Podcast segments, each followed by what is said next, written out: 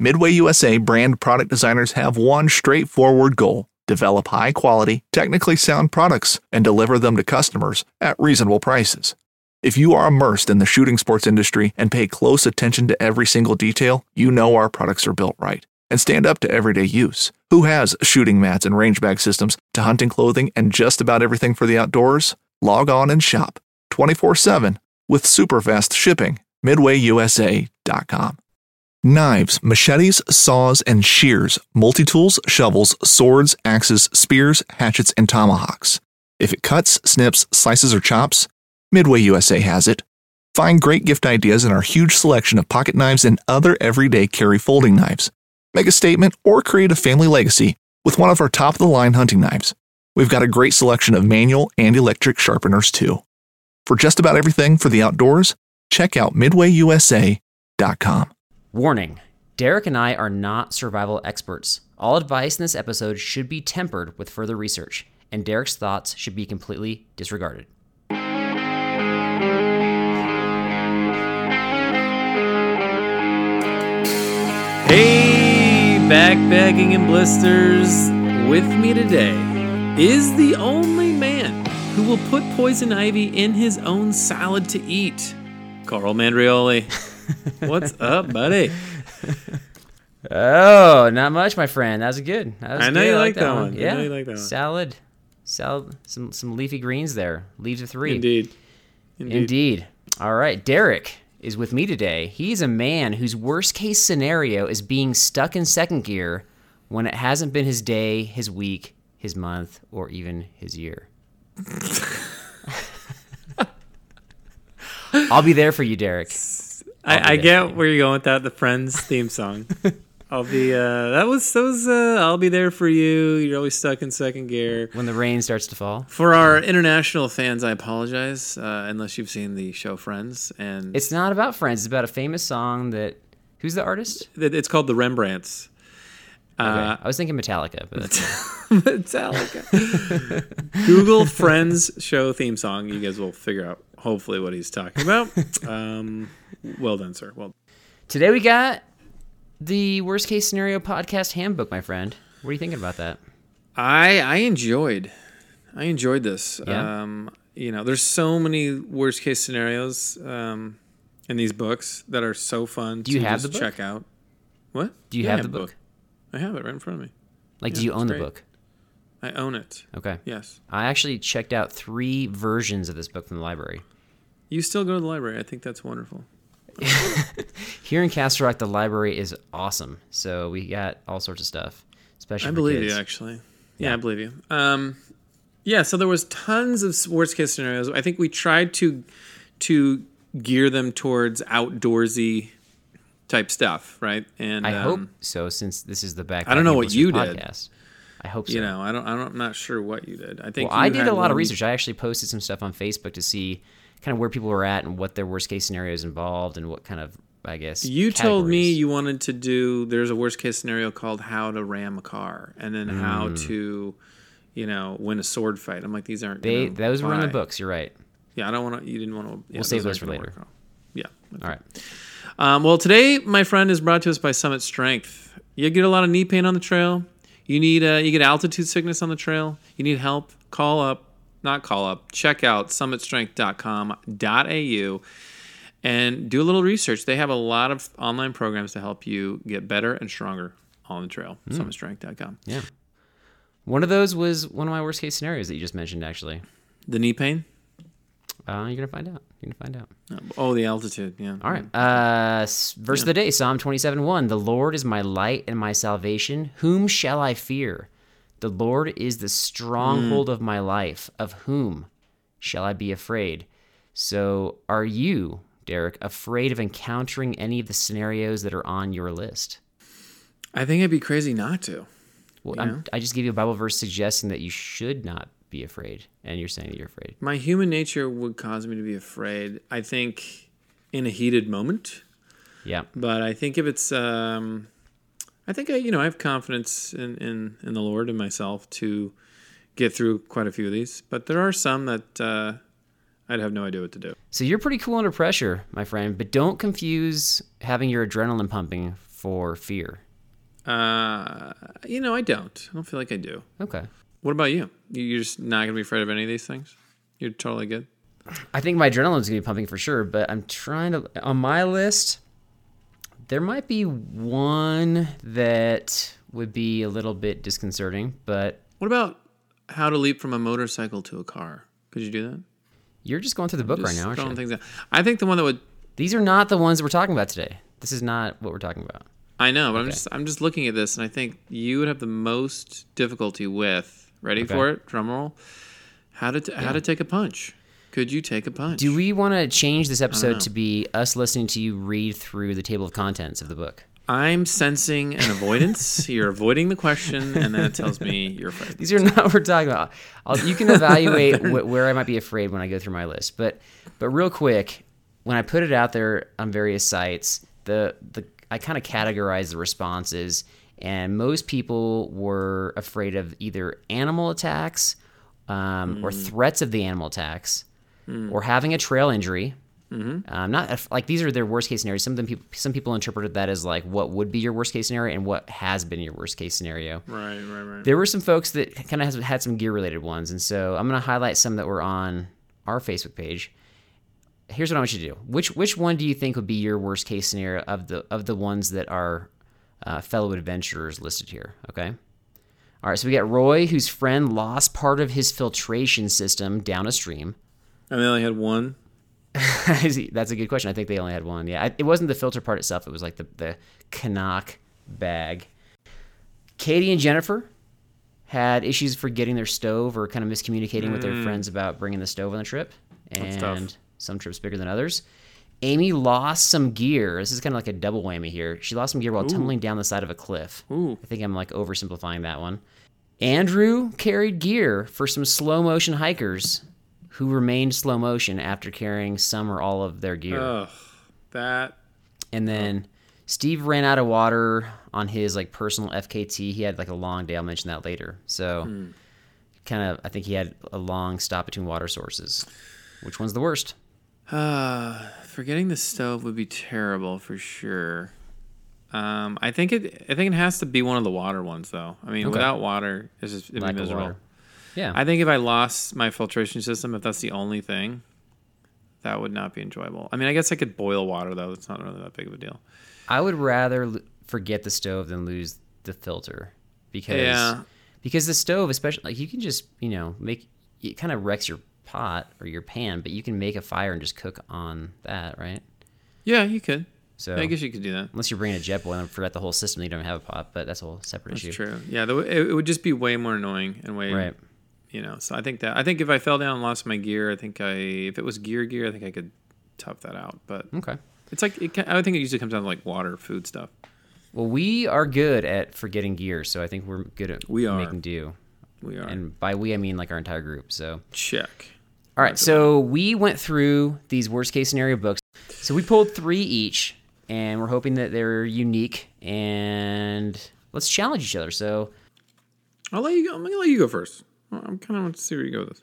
All right, the first one I chose was how to survive a wolf attack. Wolf attack. Okay. Okay, why are you laughing at that? It's just, you know. Like it couldn't happen? No, it definitely could happen for sure. All right. We were hiking on a trip one year, and I had this strange skill of being able to identify scat, and we came across some scat, and I was like, that's wolf scat. But we've never been hiking in wolf country before, so I'm like, I must be wrong on that. And then our buddy Eric was like, nope, that's wolf scat. And I was like, oh, oh yeah, we're in Montana. Like they have wolves up here. yeah, yeah. But I like I'm not used to that. I'm not used to, you know, that was my first time there. Right. So I think it's important to know, especially if it's in the wintertime because there's some strategy the wolves have there. So what would you do? Get a pack of wolves that are threatening you. Mm. What are your thoughts? Pray, uh, number one. Yeah, um, definitely. That's true for all these. I would. Yeah, I know, right? Yeah. Um, a pack of wolves, and they're just surrounding me? I don't want to get too specific here because, I mean, because this could play, like there's so many different ways this could play out. Just kind of generally speaking, any thoughts mm. you have about kind of wolves in your area that you're not sure what's going to happen? I think one thing I would do is, you know, do the whole thing. Like if I'm wearing a, you know, I try to look as big as I can, maybe grab a big branch or stick yeah. and just make a lot of noise and be like, I don't know, just be aggressive and not not like attack them, but just kind of not not show any sign of weakness, I guess, you know what I mean? Um, okay. I think then... So basically be yourself, because you're usually like, you put up this really strong front, but internally you're very vulnerable. All bark, no bite. Um, I think, yeah, so I think after establishing dominance, no, it's, you know, it's kind of making that uh, loud stand. I think then I would try to find, I don't know, some type of... Uh, it depends, like, do I... I guess I could try to find some type of, like, high ground or... Could they cross a river? I don't know. Like, you're not sure if a wolf could cross a river. I don't think so. Well, I don't know. Like, am I in the winter? How deep right. is it? Is it shallow? I okay. mean, what are they going to do? So I try to I try to cross something or get over something that they can't follow me with. Okay. Does that make sense? I think I think you're on the right track there. I you know, if just from watching movies, I always thought, you know, if you have a campfire going, the fire scares the wolves. But in reading the books, mm, that did not yeah. come up, actually. The terrain was important. You mentioned that. Wolves will actually chase their prey, especially in the wintertime, into onto like unstable terrain, so like into deep snow or onto unstable ice where they can kind of fall through so mm. that it's easier for them to attack. So you got to be aware of your terrain. Um, if you observe mm. their posture, uh, like their tails mm-hmm. straight up in the air and ears pricked means like get ready to rumble because they're coming after you. And if there's a pack and you, mm. they're just going to be attacking, you, you got to go after one of them. Apparently that might be enough to... to fend off the entire pack if you're causing some damage. And the stick thing was good because you're supposed to Take throw sticks down. And rocks, but they are going to actually, they tend to go after your legs to try to hobble you. So if they start kind of biting down there, you got to kick mm. as hard as you can. Yeah. Just, Do just start damage. Throwing kicks like crazy. Yeah. Like karate kicks, Street Fighter total kicks. Yeah. Right. Like sweep their um, legs. Yeah, that's good. That's okay. uh, that would so, be intense for sure. So, so generally speaking, how to survive a wolf attack. Yeah. They don't generally attack, but uh, I got a notification from Jesse who, and I sh- and my wife saw this elsewhere where there was like a wolf who attacked somebody in their tent recently. So, jeez, you want to? That's not common, but if you want to look that up, I'm sure you'd find that pretty fast.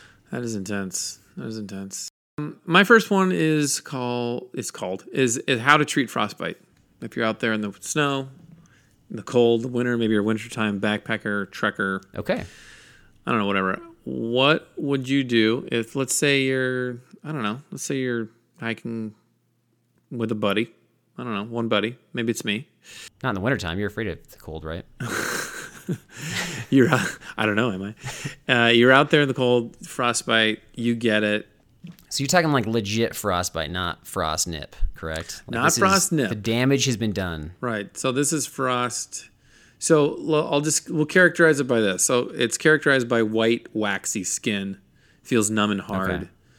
And then if it... That's, I think that's before the frostbite has set in, right? That's that's light frostbite. If it gets if okay. it gets severe, then it's going to turn bluish black, you know, like you've seen on right. T V and stuff. So that's like severe. Right. And then beyond that, it's like gangrene and you're kind of toast. But yeah, so I think you want yeah. to... I mean, if there, if you can try to get the blood flowing in that extremity, then mm-hmm. you got to do that.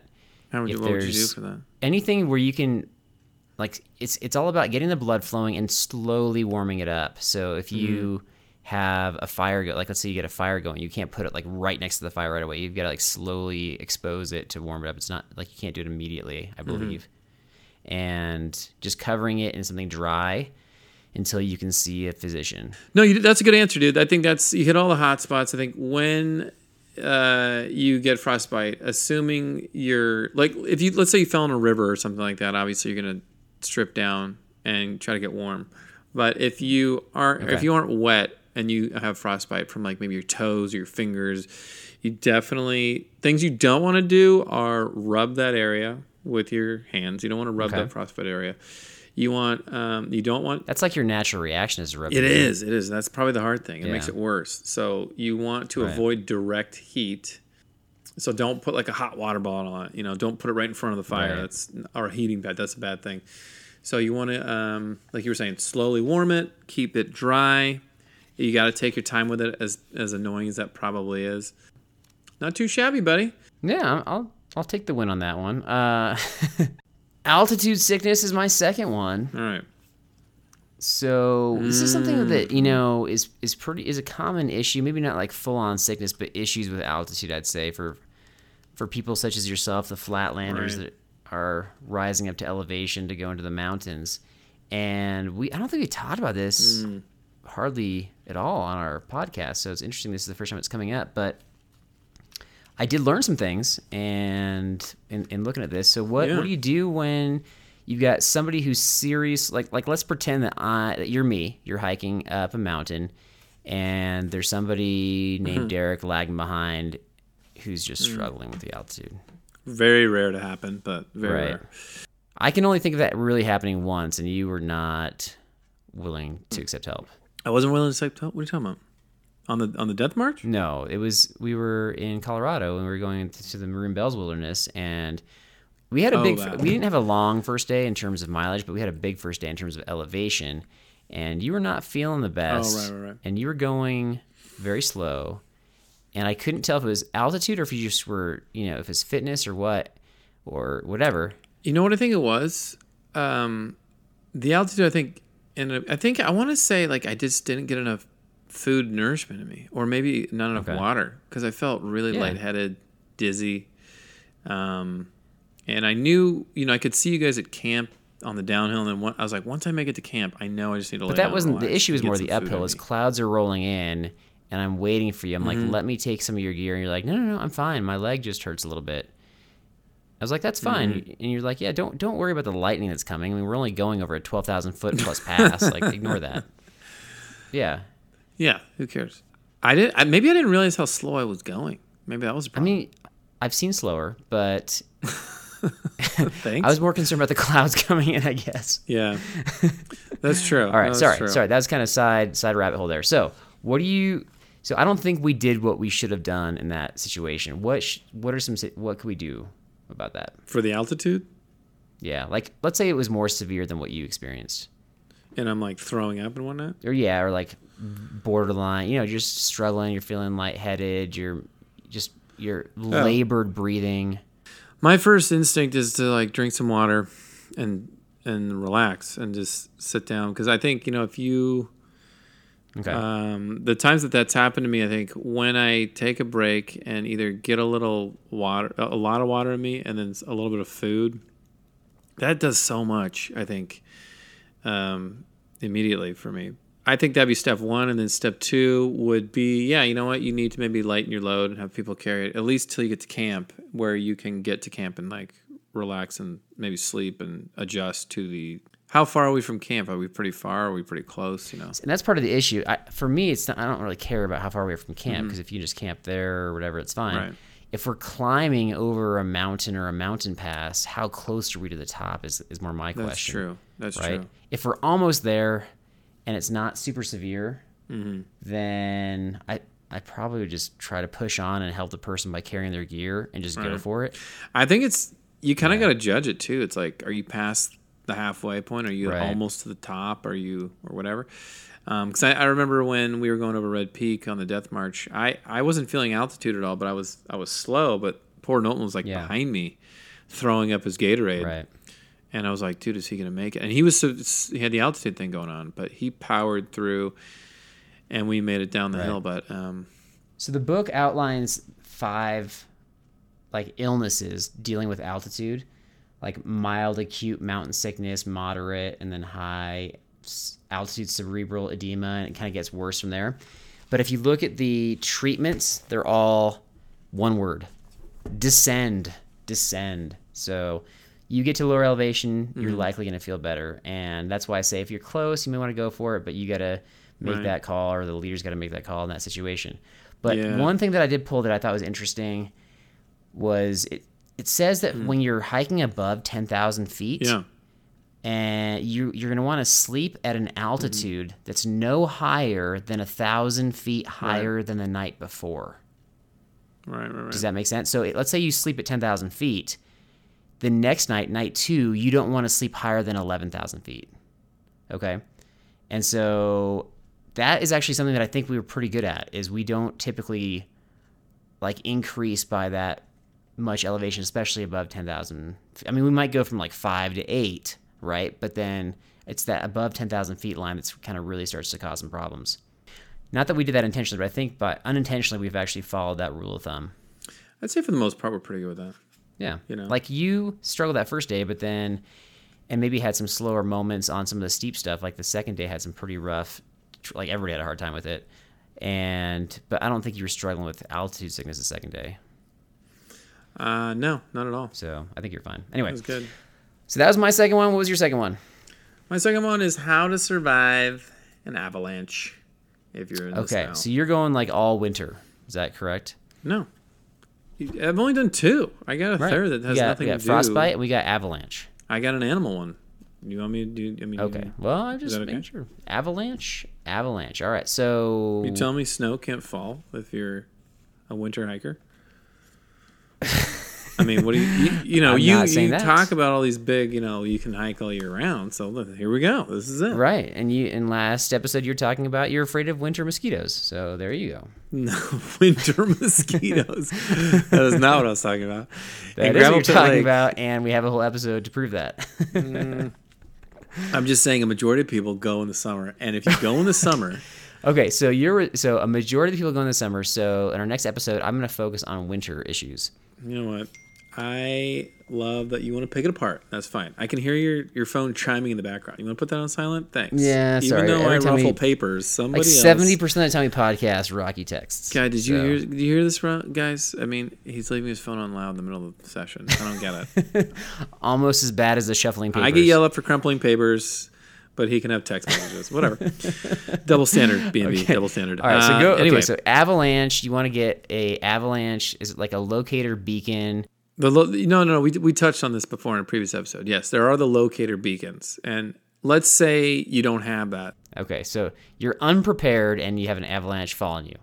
Okay, so I think that if you're like, you know, assuming that you can move your limbs and such, you you have to, if you don't know which way is up, you have to like drool or spit to see where which way the, you know, the saliva goes, and so that way you can know which way's up and down, and then you dig up. That's if, uh-huh. if I don't have any other specialized gear, that's that's all I got. Okay, so what if you're like, is you're like partially buried? Um, how are you gonna get out without making it worse for yourself? Like you're you're half of you's buried, half of you's not. Oh, like you got to dig your legs out, or like what what do you dig out first, or how do you dig out, kind of a thing? Yeah, without making it worse for so, yourself. So, and I have not, I don't have much experience in this, so I don't know, is, is there a situation where if I don't dig out correctly, I could fall deeper into the snow? Is that what you're saying? I mean, maybe. Yeah, okay. make it, maybe make it worse. I would just, just try to dig my legs out and then try to like, almost kind of like you're getting out of quicksand, just kind of make a larger surface area with my body as I get out of the avalanche zone and try to kind of scooch out. It's not bad. That's not bad. I'm, okay. Let's say, let's say the snow's not very, uh, you know, mushy. It's like super powdery. Let's say all this fresh powdery snow comes on top of you and you're trying to get out of there. So what what they suggest is like, you know, if you're partially buried, just dig your way out using your hands and kicking. Use your hands and kick at the same time and try to use like a uh, kind of like a freestyle swimming motion to get out. Um, rather than just like, I'm just going to shovel snow out from in front of me and, you know, hope that helps. So for you know, obviously you want the beacon. If you don't have the beacon, um, you got to figure out which way is up, and then you want to dig as best you can up. I think the most difficult thing though would be, let's say you're completely buried and you're upside down. The thing is, the scary part is you just don't know. Is there two feet of snow above me? Is there like twenty feet of snow above me? Like I don't know. You know what I mean? So yeah, I've only, I'm trying to think. I've only been in one situation where that was even a, a possibility, and so probably good to know, but. Yeah.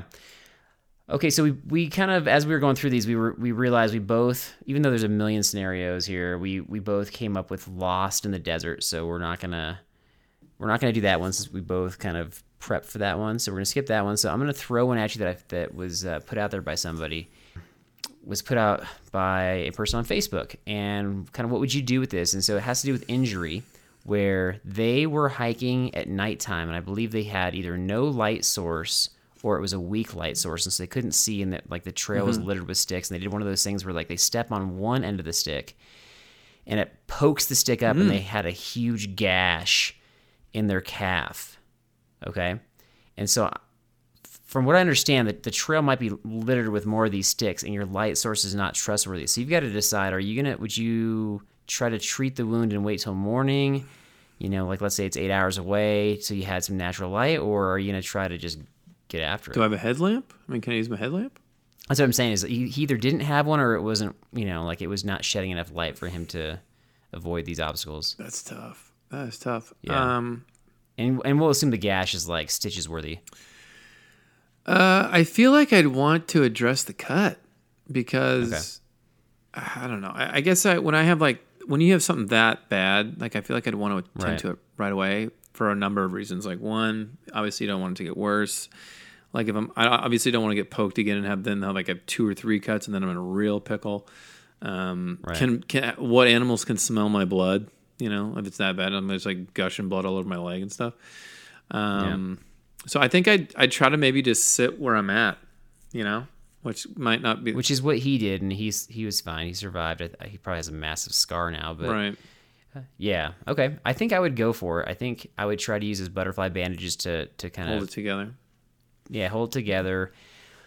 In these books, actually talks about how to how to you know stitch yourself up. Mm. I don't know that I would be prepared for that. I would, I'd be fine to have somebody else do that, but I don't think I'd personally be prepared for that. So. It'd be hard. I, I, so I'll I'll give you a quick stitch story. I I had the little skin cancer. I think I mentioned on one of the previous podcasts. The guy stitched up my shoulder, and I was like, yeah. I want to watch you do it. So he was showing mm. me while I was doing it, and I was like, man, this is really insane.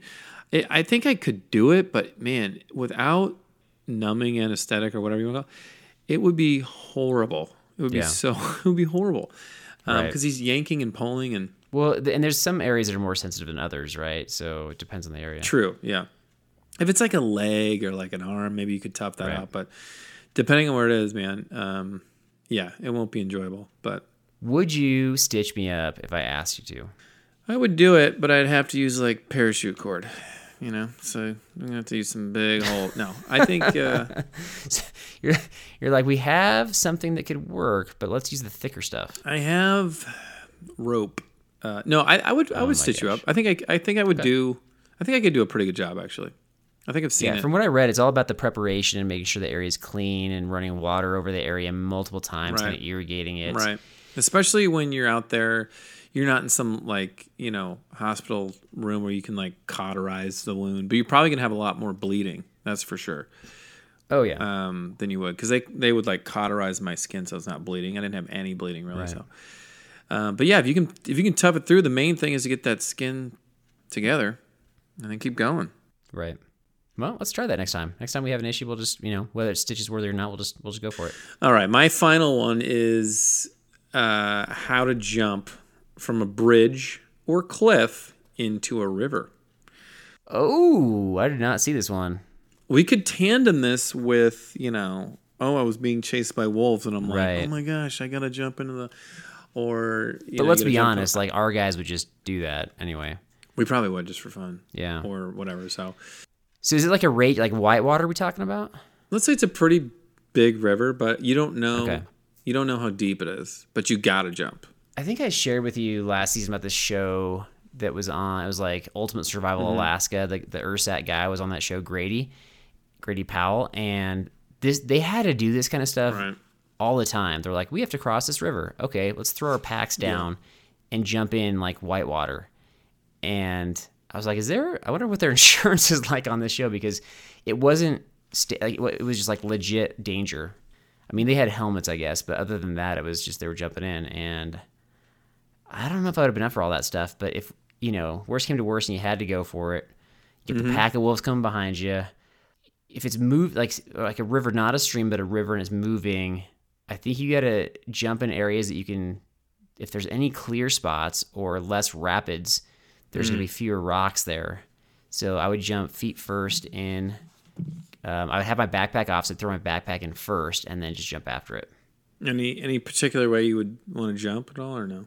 Besides feet first? Yeah. Uh, I don't know what else, like, to say. uh, not dive? I'm, just, I'm just asking. There's a couple of things. I mean, feet first, definitely. You don't want to go head first. Um, so if you're jumping from something like that into the water, and they teach you this in, like, when I was training to be a lifeguard, they teach you this stuff too. When you are trying to jump and you don't want to go deep, you want to spread your arms and... Like sit down almost? No, no, don't do that. So you want to jump in feet okay. first. Like, let's say the cliff is like fifty feet, forty feet, twenty feet, right? Oh, yikes. You don't want to okay. sit, because then you're going to get some gnarly bruising on your legs, right? So when you jump right. and you hit the water feet first, the second you hit that water, you want to fan out your arms and legs and start moving them up and down, because it's supposed to slow you from descending slow. deeper into the water, right? And you just don't know what's down there. So interesting. The second okay. thing they... Uh, they recommend is that you you want to clench your butt together, because if you don't, you could get some gnarly internal damage if water shoots up, you know, the back door. Even with like pants on and stuff. Everything, yeah, for sure. The water's gonna go that fast through layers of clothing. It's insane, dude. Yeah. I would not even think about that. I know, most people don't. So you okay. can cross your legs, you can clench your bum, you can cover your, your growing area. Um, and then, you know, as soon as you hit that water, start moving your legs and your arms uh, side to side to help yourself Okay, out. So as you are getting chased by scary animals, mm-hmm. you jump off the cliff. Are you mindful of that, you think? I think, well, it depends who you are. I think I, I, I kind of think I do it instinctually, because I've done a lot of cliff jumping and, and cliff diving okay. um, back in the day. All right. And so I might maybe go that way. But if you just jump off a cliff, most people are, aren't thinking. And if it's a river, I'll be honest with you, if it's a river and it's moving water, it might be a little bit softer than like a lake, which would be like hitting, right. you know, something really hard. So that okay. that is a bonus. Um, but I think the danger with the river is like you just don't know how deep it is. So you want to try and make yourself as shallow right. as possible. But um, okay. clench that clench that cheeks, those cheeks, you know what I mean? Which of these scenarios are we most likely to encounter in the near future, do you think? I could see the river one happening if we were being... But I don't think... I, I don't... fifty feet up. You, th- you could see us jump, do a fifty-foot jump. No, right? I don't think that. No way. I think I could see us doing something like okay. that for fun. I don't see the avalanche happening. I don't think we hike in those types of areas, yep. thankfully, or that late in the year. Um, potentially, frostbite's always yep. a potential. But your cut one, I could see the cut one maybe yeah. if we do something stupid. You know, because sometimes yep. we'll go off trail. And like there was that one year we descended down this big old, you know, cliffy mountain thing. I mean, something easily, something easily could happen. Cliffy there. mountain. Cliffy thing. mountain is that a thing? People have their own versions of their worst case scenarios, and these are just a handful that we came up with. But yeah, most of them, I don't know if we hit ones that are necessary. Some of them might be more common than others, but I do have a bonus one from the Weird Junior Edition. Mm. Okay. So if you, they they, they kind of give you like a little bit of a gear list for what to do if you were going to be time traveling. Like let's say you're going back in time. Traveling. eighteen hundreds, okay. maybe you experience a time slip. What kind of gear should you have on you, Derek? If, okay, if I'm time traveling in the eighteen hundreds? Yeah. That... It's going to be like three things. Three things you should bring with you. Um, a fresh pair of underwear. uh, no, let's see. Time travel. I think. Uh... Would you Would you clench? During the time traveling experience, I feel like that's always a safe thing. Okay, it's not never bad to clench. Okay, we should add clench. Yeah, all right. I, I'd say clench. Maybe close my eyes because it's going to be so bright somehow. Um, and mm. then maybe I'm just going to say bring like a bottle of water. You never know where you're going to land. I don't know where they. Where am I going to okay. be deposited? You know. Yeah. All right. You are prepared. You've arrived in the eighteen hundreds and you've got a bottle of water. You're ready to bottle go. Bottle of water. And maybe like a, you know, maybe a Kind bar. That's about it. The rest uh, I'll figure out. You're actually close on a couple. They mentioned bringing snacks because you don't know what food access you're going to have. And right. then a water purifier because their purification methods were Ooh, kind of lacking back then. That's a great one to have, yeah. Right. So, but not the Sawyer Micro, of course. That's And that's more of a filter anyway. But yeah, don't they also mentioned a first aid kit because, again, medical stuff lacking. But the one that I liked the best was because the currency looked different, the universal mm. currency, if you got some, bring some gold. Hmm. So, gold. Yeah. That's a good and one. So if you or anybody you know is concerned about just time traveling or experiencing a sudden time slip, maybe yeah. these are just good things to have on you. That is, that is, you know, um, just carry some gold around with me on the next trail. and uh, Right, you never know. Yeah. Never know. We'll just have to be on the trail. This was in the junior edition, and it was enjoyable. So, all right. You have anything else from the worst case I'm scenario? Good. That's situation? all I got today, um, other than okay. trivia later. Um, the nineteen eleven is one of the most iconic firearms in history. Designed by John Browning, the nineteen eleven was the standard issue sidearm of the U S military from nineteen eleven to nineteen eighty-five. While Colt produced the original, almost every major firearm company has produced its own version. It's wildly revered for its reliability, crisp trigger, and is still a favorite for all types of shooters. Whether you're looking to buy or build a nineteen eleven and just about everything for guns, log on to midway U S A dot com. Fishing like a local isn't just about catching fish. It's about connecting with the environment and the people who call it home. It's about hearing the stories and traditions that have been passed down for generations and sharing unforgettable moments with the people you meet along the way. Fishing like a local is having an experience that stays with you forever. And with Fishing Booker, you can experience it too, no matter where you are. Discover your next adventure on Fishing Booker.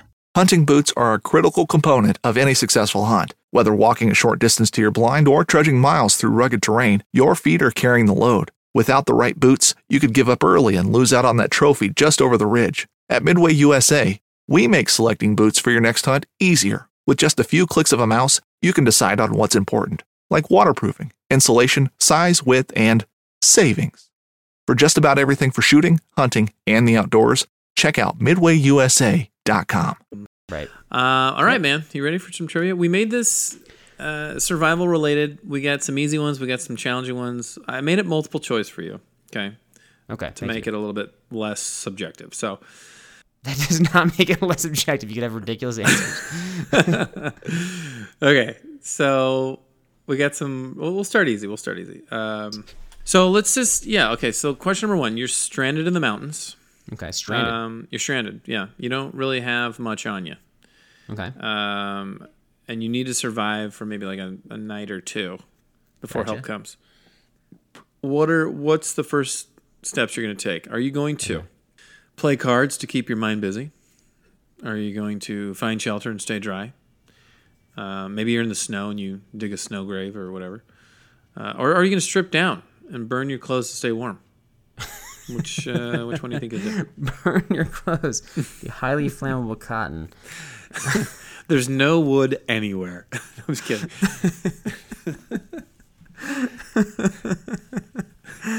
uh, the woodless mountains were above tree line, I suppose, and no, no possibility of descending. You're in the grasslands of North Dakota. I don't know. I'm kidding. I don't know. Where all the mountains are. You're, you're in the no. You're in the mountains. You're in the mountains. Normal mountains. What do you do? Okay, normal mountains. I'm starting with the easiest one, just to make all sure right. you're focused. Well, let's be honest, Eric. If this is you, you're playing the cards, right?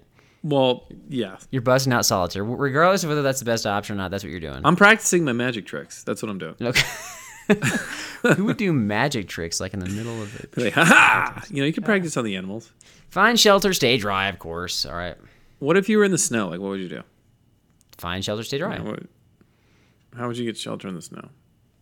You What's one schnazzy do, that, thing? That's, that's actually another scenario, is building a, a snow cave. You call it a snow grave. Snow cave. We're not going to go through the process. We can, if there's snow there, you can build a snow cave. You can uh, yeah. build a lean-to if you're in any reasonable mountain range with with wood and down limbs Fair and enough. such. And I will say the snow grave does work. Yeah, having done it in Antarctica, okay. it I was warm. Right, not not chilly. There's a warm. lot that there's a lot more information I need to, to give you more specifics. But true. All right. True. There's a little yeah. Next one. Which, Number two. Next one.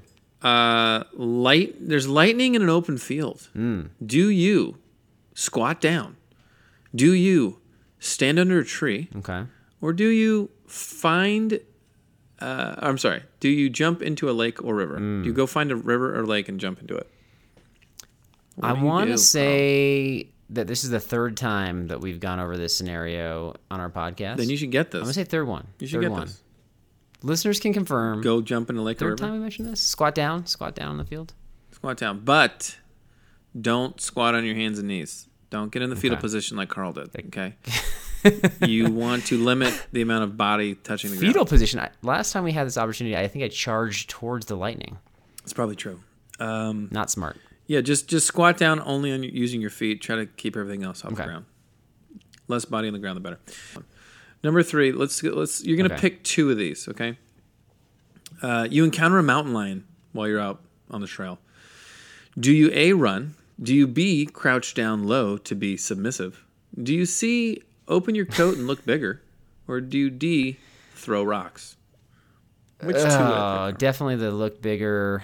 I'd open my coat, have my backpack on, wave my arms, and then as I'm waving my arms, I'd check some rocks. Okay, that's fair. C and D is correct. All right, I got yeah. two more. They're kind of fun ones, though.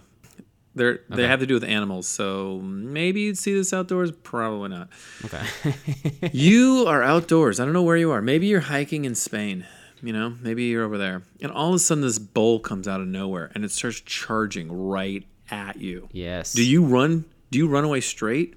Do you run away in a figure eight? Or zigzag, not figure eight, zigzag. I like the figure or, eight. Or do you take off your shirt? Like, is your shirt red and you're, like, trying to use it as the flag to, like, ole the bull? I don't know. Okay. Depends what you wore that day. Uh, I, I actually, I don't know why I know this, but I'm pretty sure it's the zigzag thing because they have a hard time kind of going back and forth. I mean, you can do that. It, it recommends taking off your shirt, whatever color it is, and dangling it in front of them like the like the thing, but then throwing it to the side so it distracts them. And they use kind of like in Jurassic Park. Like with the flare. Yeah, kind of like that. Like it's over here, it's over here. Exactly. Now, get them focused the, on the woods. Shirt and then throw it. And then I'm focused on that. Okay. And then you just peace out. Uh, okay, final question. You're doing good. Four for four. Yeah. I'm proud of you. Nice. I don't know if you're going to get this one, though. You uh, are out in the swamps of Florida and you encounter an alligator and he grabs you, Carl. Mm. Carl, he grabs you and he starts to wrestle you in that death roll. Like he's grabbing with his little arms is what you're saying. He's grabbing you maybe with part of his teeth. Maybe he didn't okay. grab your full leg, but maybe he like grabbed your jacket and he's got you. Like he's not letting go. Okay. Yep. How, do you how do you, how would you get away? Would you uh, poke him in the eye? Would you hit him on hit him on the snout, or would you tickle him under the chin? uh, I, wouldn't I just like let him have my jacket and then just kind of Maybe you zipped it up. Maybe you zipped it up. You can't get out. Maybe it's an Eddie Zip, Bauer. Zipper stuck. It's like a sleeping bag zipper where you just can't get it to go. That's that's true too. And maybe it's a North okay. Face, and you're like, I'm not getting rid of this thing. Forgot it. Got this on sale. Or it's, or it's a really expensive jacket, and you're like, do I really want to lose this jacket? Worth it. Let's fight. I can probably stitch the holes shut with with parachute cord. um, I so it's, I it's poke eye, it's, hit snout, or tickle chin. I want to. I want to say I would. I'd probably jam it in the eye and get pretty aggressive with how hard I did that. Um, I don't. I don't think that's a bad thing. I, I, I might even do myself. They they recommend okay. hitting the top of the snout because you, normally the reaction is to let go yeah. if you hit something on top of the snout. So okay, maybe try that gotcha. And then poke him in the eye or jam a stick up his nose or something. You know. But uh, it's not bad. I'll give you a four out of five right, for that, buddy. Thank you. Pass. There's good, that's Pass. Good ones. Thank you. That was good. Before we go, my friend, we got some tidbits, though. Tidit. Tidit and bit it. All right. So with the the gear list episode, we kind of, you know, we we're kind of tearing apart some stuff. And I was poking fun at the backcountry dot com one. Mentioned they had the saw, mm. right? Mm. Would you believe that we had some listener feedback about the saw? No, I, I mean I do believe it. Yeah. Okay, so so Yuri, Yuri, thank you for the video. He says that he takes like a backcountry saw with him wherever he goes. Hmm. He wants to chop up those limbs to make the fire just that much more easier to kind of set up and to burn and to hmm. yeah, like it's just a useful tool in his world. Like that is worth the extra weight. Like that's a luxury item he is willing okay. to bring. And so Fair. If that makes you have a better experience out there, Yuri, I say keep bringing the saw, but I don't want to bring a saw, Derek. As Carl would say, Yuri, Yuri, his hero. Uh, that's a bad joke, and that's what Carl says. Wait, what? I, I think that's a good idea. Luxury items are always fun if you can handle it. So good on you. I'd say keep right. it going. And who are we to say, you know, what our luxury items are better than anybody else's? If, if if there's certain luxury items you like to bring, you know, they want to bring that pair of jeans. They just think that it's comfortable jeans. Around camp, and that's their luxury item. Awesome if they can pack it in. Ladies, ladies, you want to bring the high heels? Bring the high heels. It's not, it's not my, it's not my call. I'm not, you know? I'm not likening the saw to the high heels. I'm just saying luxury items in general. You know, one of our guys, Jared, he he basically said, "Look, if I can carry it, and I want to bring my own tent, I'm like." And I'm not, you know, I'm, yeah. I'm I'm carrying my fair share of group gear, then yeah. why would you have a problem with that? Boom. And he is correct in that. I, I would agree with that, you know. If Carl wants to bring, you know, snow boots on a desert trip, let him do it. It's up to him. It's not, I'm not going to twist his arm. So. All right. So anyway, thank you, Yuri, and power to your saw, but I don't think you did enough there to convince me to bring one on my own trip. So, I don't know. Yeah, I don't so know uh, I mentioned Steve earlier. He ran out of water on his big hike in Colorado last summer, and he, I think he did like thirty-two miles. And he did thirty-two miles with a long stretch wow. of that water. Wow. That's a big day, Steve. And I want to, yeah, give mm. us a big, better update there. Th- throw us like a, a Facebook post or an email or something. Tell us how that went, because it's like, aside from the water thing, the, the debacle there, like thirty-two miles is a massive day. So for anybody out there who had their big days, whether it's thirty-two miles or, you know, for Derek, that's four miles. Like, awesome. Good job. Yeah, hilarious. Uh, I'm not going to react to that. I'm going to rise above. Okay. thirty-two, though, that's impressive. No, that's, that's a big yeah, time. Yeah, that is huge. Um, so, yeah, and speaking of that, we put out this past week the F K T, Fastest No Time, the Death Hike video. Mm. And I will. I have that in the in the show notes here. It's linked if you are interested in watching it. Yeah. Have I actually? Yeah, I've gotten some good feedback, and I realized something though is that even like some of the guys that are, or the two guys that are in the video, yeah. uh, one of them watched it and did not leave like a thumbs up or any sort of comment. Unacceptable. And I just thought, it, you know, like it's nice if they if they put like click. Just click it, guys. Just right? just. Smash that like button. And I re- no, I realized, I'm like, I think I got to ask. Maybe you do. I thought it was just kind of, you know, like kind of assume like, hey, if you like it, maybe give it a thumbs up, help support. Yeah. The, you know, give us some positive stuff yeah. there. But if you could leave a comment, whether you like it or not, if you end up watching it, or, or you're like, I got through twenty-five seconds and was bored out of my mind, like whatever, just whatever you want. Like, I don't think you will, but if you can give us any feedback, we would appreciate that. I am happy to accept encouragement or criticism. I'm open uh, look, to all and that. Guys, I'll deal with the tears in the aftermath. That's my job. Okay, you guys just be honest with There's them. No tears. Smash that like button. No t- give it a look, and uh, I'll take care of the rest. So. Derek was the Derek was the one that had the big had the most criticism for for the or critique, I should say, for the video, and I think I took it well. I I, I listened and you did adapted. So you did. Overall, it was enjoyable. Overall, I really liked it though. I yeah. think everybody else will enjoy it as well. The only thing, um, well, yeah, there's other things that can make it better for sure, but if you were yeah. along, I think it would have been pretty awesome too. Yeah, well, it's it's always going to be awesome if I'm there. But I will say you guys powered through a trip that I had no desire to do. Right, right. But um, some more power to you guys. So. Yep. I got one more, one last one. It's a quick one. I don't know if it's a good idea or not, but I started a Twitter account for Backpacking and Blisters, and oh boy. I'm still learning, like, I don't know what I'm doing as far as just like how to gain followers or this and that or what I'm supposed to do. We've got yeah. three followers, Derek, on the Twitter Huge. account. Huge. So if you're on Twitter, if you could follow the Backpacking Blisters, I'll, I'll put that in the, I'll have that in the show notes as well. I would love to follow yeah. you guys back and see what you guys are up to as well. And hopefully Derek will get on there too. Carl's got to give me the password, but I'll do it. Um, that sounds good, guys. uh, that'll do it for us today, guys. Thank you again for all the support. Uh, shoot us a review. Five stars always helps everything in the podcast world. And remember, guys, if uh, Carl starts singing on the trail, he's definitely got altitude sickness. We'll see. I want to fly.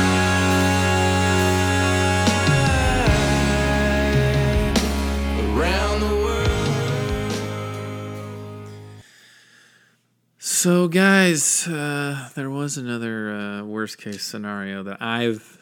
I've come across every single trip with Carl. Um, and it's it's a scenario of how to not, for Carl, not for anybody else, but it's how to not poke your eye with a fork while eating. And it is, this has become a problem with Carl. Like he he he can't find his mouth sometimes, you know, when he's tired. He, just, he starts randomly throwing that fork all over the place. So I, I solved the problem, guys. I just, you know, got him a couple eye patches. So he eats with two eye patches, and he eats blind, and then we, we take him off, and then uh, he's good to go. So it's kind of like, I call it the uh, the muzzle of Carl.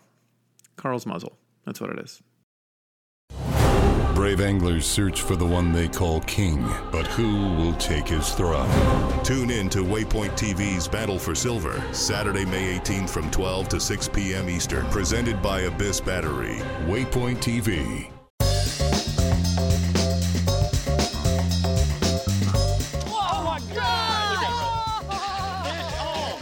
Once in a while, it's fun to go with like just full-blown redneck on these fish. This is like high-tech cane pole fishing right here. From the white sandy beaches to the crystal blue waters, enjoy the best fishing Panama City Beach has to offer during Chasing the Sun. Sundays at nine thirty a m Eastern on Waypoint T V, the destination for outdoor entertainment.